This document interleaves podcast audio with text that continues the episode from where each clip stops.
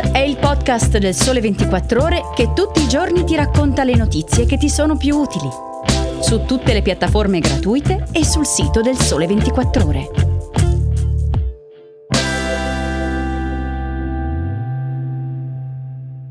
Ciao a tutti, oggi è martedì 28 marzo, io sono Alessia Tripodi e per tutta la settimana vi terrò compagnia con le notizie di Start.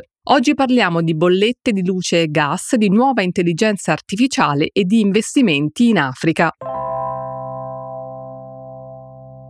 Arrivano nuovi aiuti sulle bollette, ma stavolta, grazie alla discesa drastica del prezzo del gas, basteranno 5 miliardi di euro rispetto al maxi stanziamento di oltre 20 miliardi previsto dal governo nell'ultima legge di bilancio. Il decreto per calmierare le tariffe nel secondo trimestre dell'anno è atteso oggi sul tavolo del Consiglio dei Ministri, come è stato spiegato dal Ministro dell'Economia Giancarlo Giorgetti, e confermerà gran parte delle misure già in vigore, introducendo però alcune novità. Vediamo insieme quali sono le misure previste. Per il gas nel periodo aprile-giugno l'IVA continuerà a essere ridotta al 5%, così come continueranno ad essere azzerati gli oneri di sistema. Per l'elettricità invece gli oneri saranno ripristinati ma con una serie di sconti e benefici che il Ministero dell'Economia sta mettendo ancora a punto nei dettagli e che garantiranno comunque un calo. Inoltre, senza costi aggiuntivi per lo Stato, verrà rinnovato il bonus sociale in versione potenziata questa volta, esteso cioè alle famiglie con un ISE fino a 15.000 euro,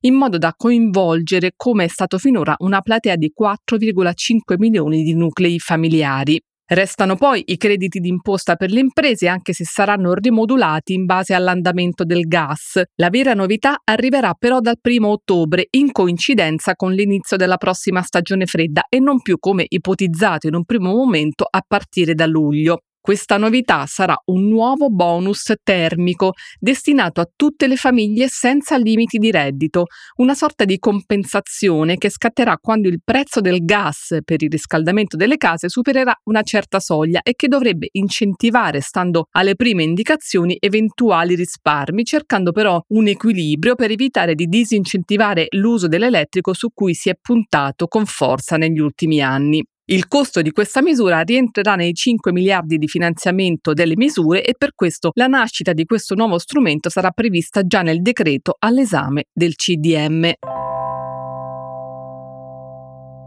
Cambiamo argomento e parliamo di intelligenza artificiale e di chat GPT perché recentemente è stata rilasciata la nuova versione del chatbot più famoso al mondo, la nuova versione che si chiama ChatGPT 4 e che, secondo chi l'ha provata, è molto più precisa della versione precedente, ma anche più funzioni e per questo ha molte più applicazioni pratiche, non solo per le aziende ma anche per gli utenti comuni. Ce lo racconta Alessandro Longo in un articolo sul sito del Sole 24 Ore dove ci illustra cosa si può fare di nuovo con la nuova intelligenza artificiale. Vediamo insieme quali sono le nuove capacità di ChatGPT 4 che ancora è in versione solamente a pagamento. Innanzitutto scrive testi più lunghi, può avere input fino a 25.000 parole e anche generare testi molto lunghi, a differenza dell'attuale versione gratuita, quella 3.5, che si ferma a 2-3.000 parole di input. La versione 4 può quindi farci una sintesi di interi rapporti, di studi, di lunghi articoli o persino di interi siti web. È una funzione che ovviamente è utile per lo studio, per la ricerca e la produzione editoriale. Un'altra novità è la possibilità di avere immagini come input.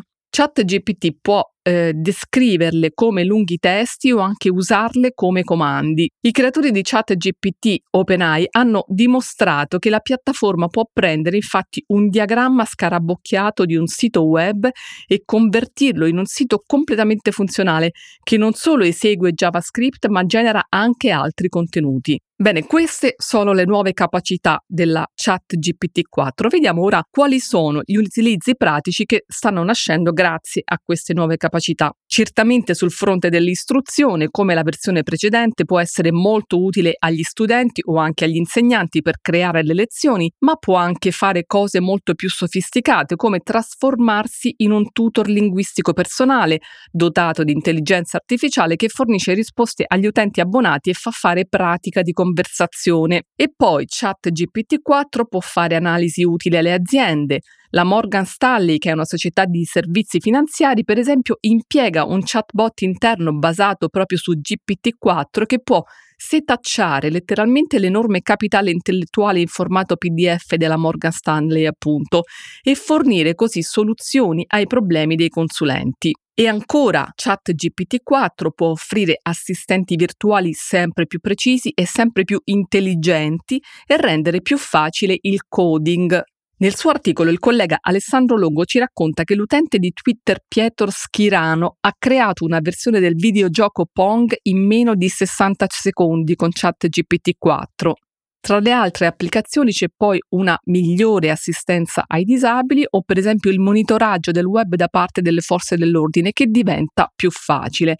Se vuoi avere dettagli su tutte le nuove funzionalità di chat GPT-4 ti rimando al pezzo sul nostro sito firmato dal collega Alessandro Longo.